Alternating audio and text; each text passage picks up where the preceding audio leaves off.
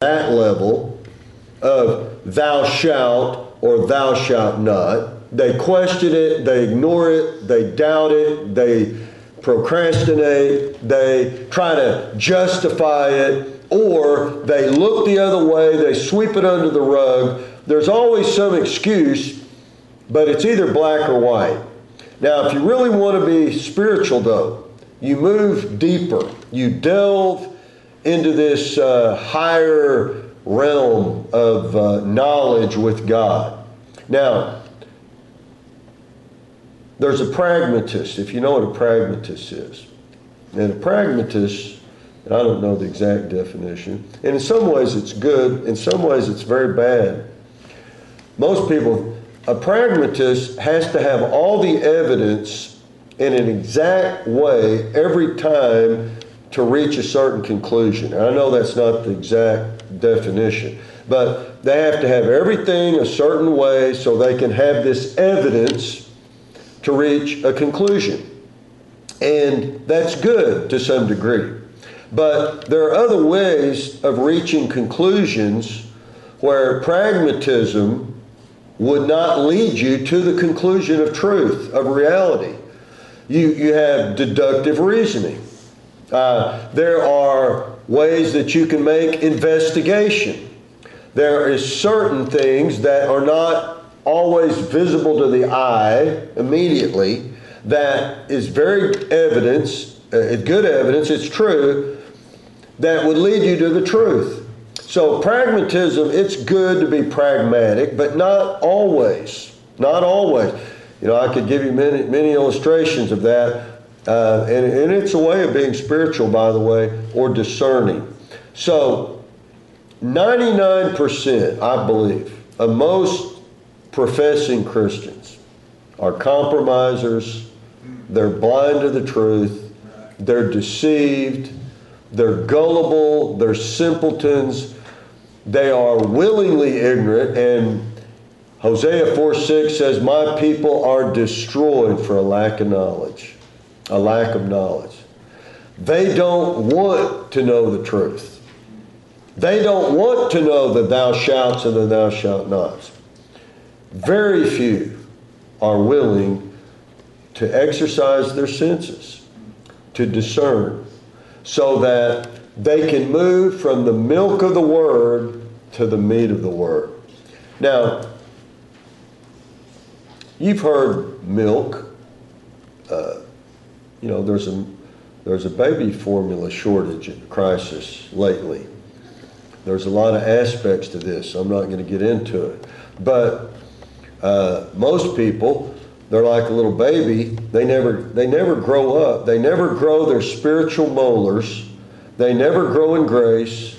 They never desire the sincere uh, meat, milk of the word. First of all, that Peter said that they may grow thereby but then they, some reason, stay there. They never get into the meat. Now, this is only for people who like T-bone steaks or uh, you know ribeyes, whatever you think's a great steak. Uh, the meat of the word, and most people can't handle it. As soon as they hear somebody talking about it, their mind begins to daydream, or they'll just begin to drift or shift uh, and, and then they'll hear some milky guy and they just love it. It's, it's weird to me. No, it's not weird to me. It's revealing what and who they are.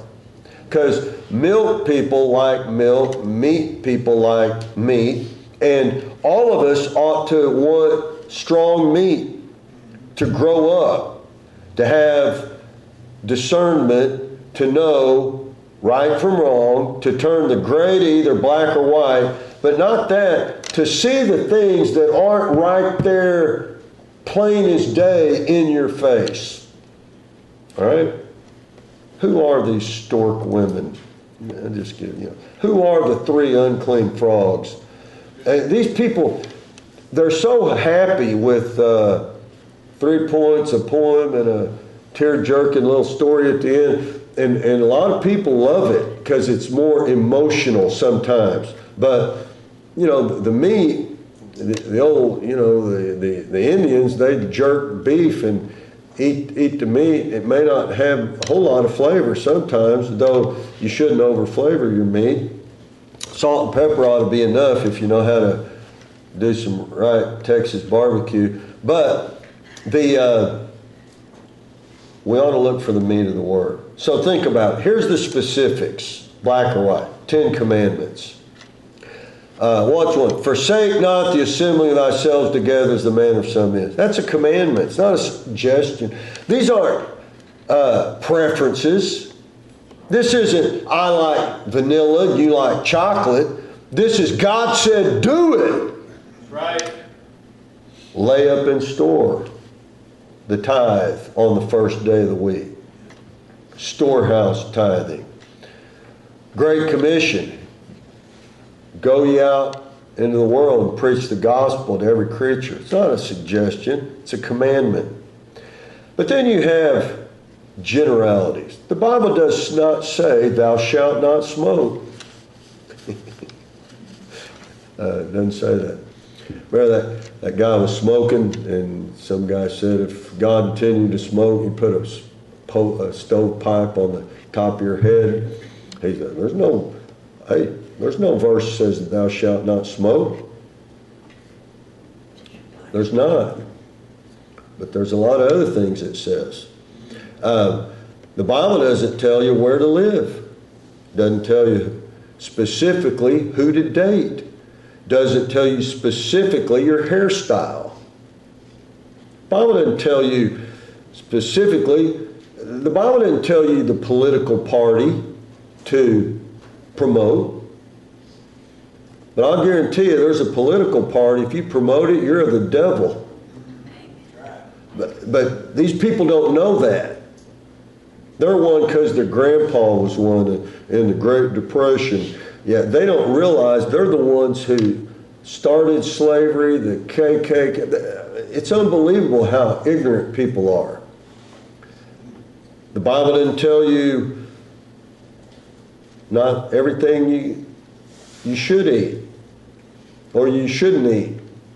You know, the Bible, well, sometimes it does say specific. But so we need to be discerning to know these things. So we're going to go through, by way of introduction, uh, these just real quick, an overview, five things. And we've talked about some of this. Number one, your mind spirit is your true self. Your mind. Now, getting a little bit ahead of myself, but you either have a carnal mind or you have the mind of Christ. There's no in between, there's no other. There's nothing new under the sun. You cannot say, Well, I have my ways, you have yours. No. There's either the carnal mind or the mind of Christ. That's it. And you see the people who live by according to the nature of the carnal mind. So your mind spirit is your true self. So whatever mind you have, that's the nature you are of, which that has a character, which that will do certain things. So you do what you do because you are what you are. That's very important. And if you want to change what you do, you get renewed in the spirit of your mind. Romans 12, 1 and 2. You don't turn over a new leaf. You don't join a some support group. You don't go to a correctional place. You get a new mind, your whole life will change. If you can think different, but not just thinking different. See, some people try to think different without the mind of Christ. And you can't imitate the mind of Christ. You have to have the mind of Christ. You have to literally be the mind of Christ. So, your mind spirit is your true self. Number two, your mind spirit dis- discerns your perception of reality. Your mind spirit does. So, if you're of the wrong mind spirit, what you discern as right could be totally wrong. Or you could be seeing something that is ever present, but nobody else can see it. Or you could have a fellowship with somebody who sees the same thing that you see, but nobody else can see it. Or you could think you're totally right, but you are absolutely wrong. You could even deceive yourself. So your mind spirit discerns your perception of reality. And this is spirits. Spirits. So some people have illusion, some people are disillusion. What they thought something was, it was not. They got their hopes let down, they're disappointed. Number three. So the carnal mind, the Bible says, is enmity against God. It is enmity against God. Now, we'll look at this a little bit later. I think I have that reference on the sheet. This word carnal means the flesh. The flesh. Now, this is not just as we think of our biological physique or our body. The, the word carnal means the skin is pulled off. In other words, you've been skinned of even the skin that covers the nature of the flesh. It is absolute, pure, carnal flesh. Nothing good could ever come from it. So, the carnal mind, everyone who's lost has it. That's all they have. I don't care if they're a good old boy, they're a law abiding citizen. When it comes to spiritual discernment, they are carnal, and the Bible says they are at enmity against God. So the word enmity, as we've looked at a little bit in the past, means hostility and a reason for opposition. So the very nature of the carnal mind main, means it's against God. And the very nature of the carnal mind means God is against it. They do not get along. They are really at war. There is opposition, there is a separation. So, the very existence of a carnal mind means that somebody who has it can never know God, they can never be close to God, they can never think like God, they can never understood the deep, understand the deep truths of God. They are carnal. So carnal. You know, sometimes you'll have like a like a cat, which is in nature, which I think in China this is the year of the tiger, which is the year of instinct, the total raw. A cat can't help it. A cat's going to hunt, a cat's going to scratch, a cat's going to play. A cat is a cat, and it can't change. And you can't train a cat very much, maybe a little. But a cat is a cat. That's all it can be. It has a carnal cat nature. And a carnal mind thinks only according to the lust of the flesh. That's all it knows. And the spirits that cater to the lust of the flesh, and the world is the creation of the flesh to fulfill its lust. So all of the, the media, the uh, the shopping, the buying, the making of money, the commerce, all of these things, the bright lights, the attractions, the carnal mind, that's all it knows is carnality and the skin, it's been stripped down to the core. So, this is what most people have. So, the carnal mind, number three, which is the mind of the flesh, is at enmity with God, number four. That means it's the enemy of God, it is separated from God, it cannot know God, and it can never fellowship with God, and there's absolutely, and I say this all the time, there is no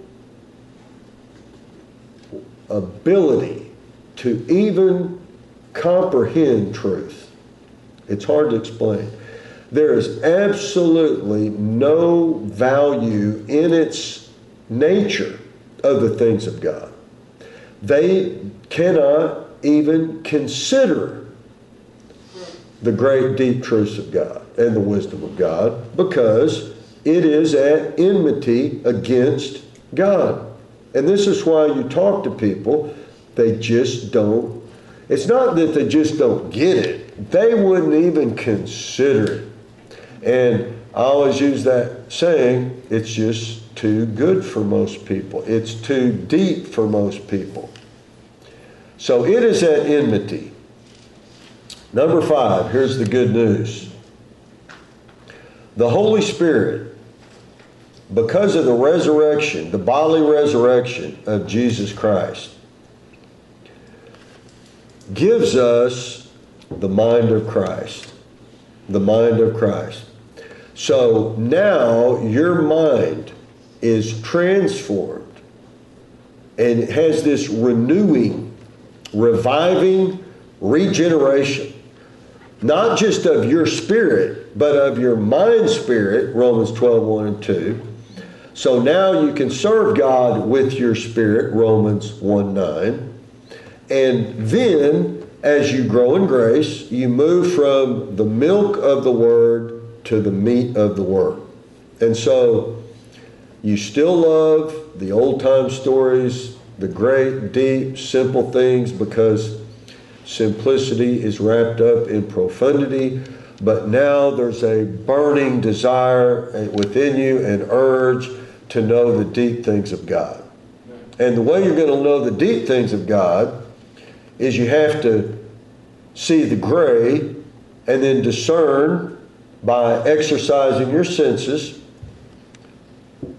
to know good and evil. So, a lot of people, though, want it to happen too quickly, but it can't happen quickly. I've seen it happen very quickly. Their eyes will be open, they'll begin to become aware of things that they didn't realize even existed, didn't even know there was a possibility of it uh, previously. But this takes time. So, how, how much did we have to physically exercise, let's say, to build up certain coordination? How long do you have to physically maybe lift weights? And I know I just want to get toned. I don't want to get bulked up. But it, it doesn't happen overnight. It takes a while. Uh, you know, like if, if you work at a tough job, you have to build up for a while. Uh, and then you get real tough. But it doesn't happen instantly. You have to earn it. So, what does that mean? If you make a commitment, you'll do what you do over time, and then what will happen? You'll exercise your senses, and just like you build your muscles and your tendons and so forth, build your marrow and your bones, what will happen? You'll build your spiritual senses. And your spiritual senses now will become heightened. Now, if you've ever been through a purging, like I have recently, and some people have, when you come out of it, you see brighter, you see colors more vividly, you hear better, sounds are very vivid, and you begin to think very clearly, and there's a brightness, and you don't even want to eat anything to put in your body that could ruin this new clarity. You know, uh, you don't want to contaminate it with any junk food or anything to go back to what you were before the purge or the cleansing. If you fasted, you know what I mean, or any type of suffering. So, let me just ask you a quick question. How much history is on the History Channel? Zero. When the, when the Antichrist bought out the two history channels and put that wicked Vice channel, and I don't watch it, I don't even get it. I just know what happened. Remember in the old days, they'd have the Wild West, they had actual history. And somebody who's doing a takeover realized if we're going to brainwash these kids, we've got to we got to get rid of history. We got to rewrite it. We got to hide history. And that that trash on there doesn't have a bit of history on it. Pickers and uh, pawn shop dealing, it's all staged. They're not, they're not a bit of history on the History Channel. The Travel Channel, I don't even think it exists anymore, doesn't even have travel. It's all witchcraft, ghosts. They don't want people to be well traveled and knowledgeable. They, it's called the dumbing down of America. Right. They want to make you a simpleton. If it's FDA approved, boy, you can trust that. Watch, yeah. All right. So, let's look uh, at a couple of verses. Let's look at, now we've looked at this in the past, but please look at Leviticus chapter 11. And these are some of my favorite verses in the Bible. You'll say, well, those are under the law, and we're not under the law. That's very true. But Paul said in Romans 7 the law is good and holy. And we don't keep the law to be saved, but these are principles that have not changed. Christ said, Think not that I'm come to destroy the law, but to fulfill it. All right, so look at uh, Leviticus 11, verse 45. For I am the Lord that bringeth you up out of the land of Egypt to be your God. Ye shall therefore be holy, for I am holy. This is the law of the beast, and of the fowl, and of every living creature that moveth in the waters, and of every cre- creature that creepeth upon the earth. Now, this is the key, this is the principle, verse 47. To make a difference between the unclean and the clean, and between the beast that may be eaten and the beast that may not be eaten. So, I'm not going into the unclean. You can look it up. This this isn't about this on things God said Israel could eat or they were forbidden to eat. Some of these were an abomination to them. But it plainly says the principle, everything you do, you ought to put a difference between the clean and the unclean. Good. Is this clean or is this unclean? if you discern your senses and ask that, and that should be in our updated revised version, that, that should be on there too. Is it clean or is it unclean? Put a difference. Now, when I was a kid, everybody used Crisco oil. Came in a can, it was white grease. My mom would heat up the pan, take the spoon, put a spoon of that stuff in there. I think it was lard. Uh, uh, but the Bible says that the blood belongs to God, and uh, also says the grease belongs to God. Look it up. I didn't. I'm just the messenger boy. Uh, you want to be healthy? Don't eat blood don't eat lard. But they didn't. My grandma, she'd cook they didn't use a refrigerator. They didn't care. She'd cook swine for sausage and uh, just put what was left on the stove. And you know that thick stuff. What what color would it turn? White. And then the flies would get on it, and she'd take that stuff. It was a canister with a look, look like a Thompson 45 magazine, and she'd and shoot poison all over, you know, and try to kill a fly. And it just, I think she lived to be 96. Uh, but then some guy gets a heart attack, 55, the first thing they say is quit eating pork. But anyway, so then they said, oh, you can, you need to cook with vegetable oil. You have to. It, it, and so everybody started doing that. And then when you realize corn oil will kill you, and then it went to safflower oil, and then they got all kinds. Peanut oil, I'm leaving a few out. But if, if you just read the Bible, the Bible says if your oil, your face will shine if you use olive oil. Oh, All you do is just do what God said. It's, it's right there. Amen. That's not even a gray. That's probably a black or white. But it is gray because it does not say, Thou shalt not usest safflower or whatever. Thou shalt not use it. But if you have discernment, you realize, oh, I better use this, and I better use cold pressed virgin, whatever. I better do it right. Olive oil. And then you learn there's a lot of olive oils that uh, are not what they're labeled to be. And then you got to study that. Um, but those are just examples. So, is it clean or is it unclean? Is it is that good or the best? Is that bad or totally filthy? You begin to use your senses. Now, we're out of time, uh, but I want to show you a verse in, uh, if you could turn to it in uh, Haggai there, just to see what you think about it in conclusion. And, uh,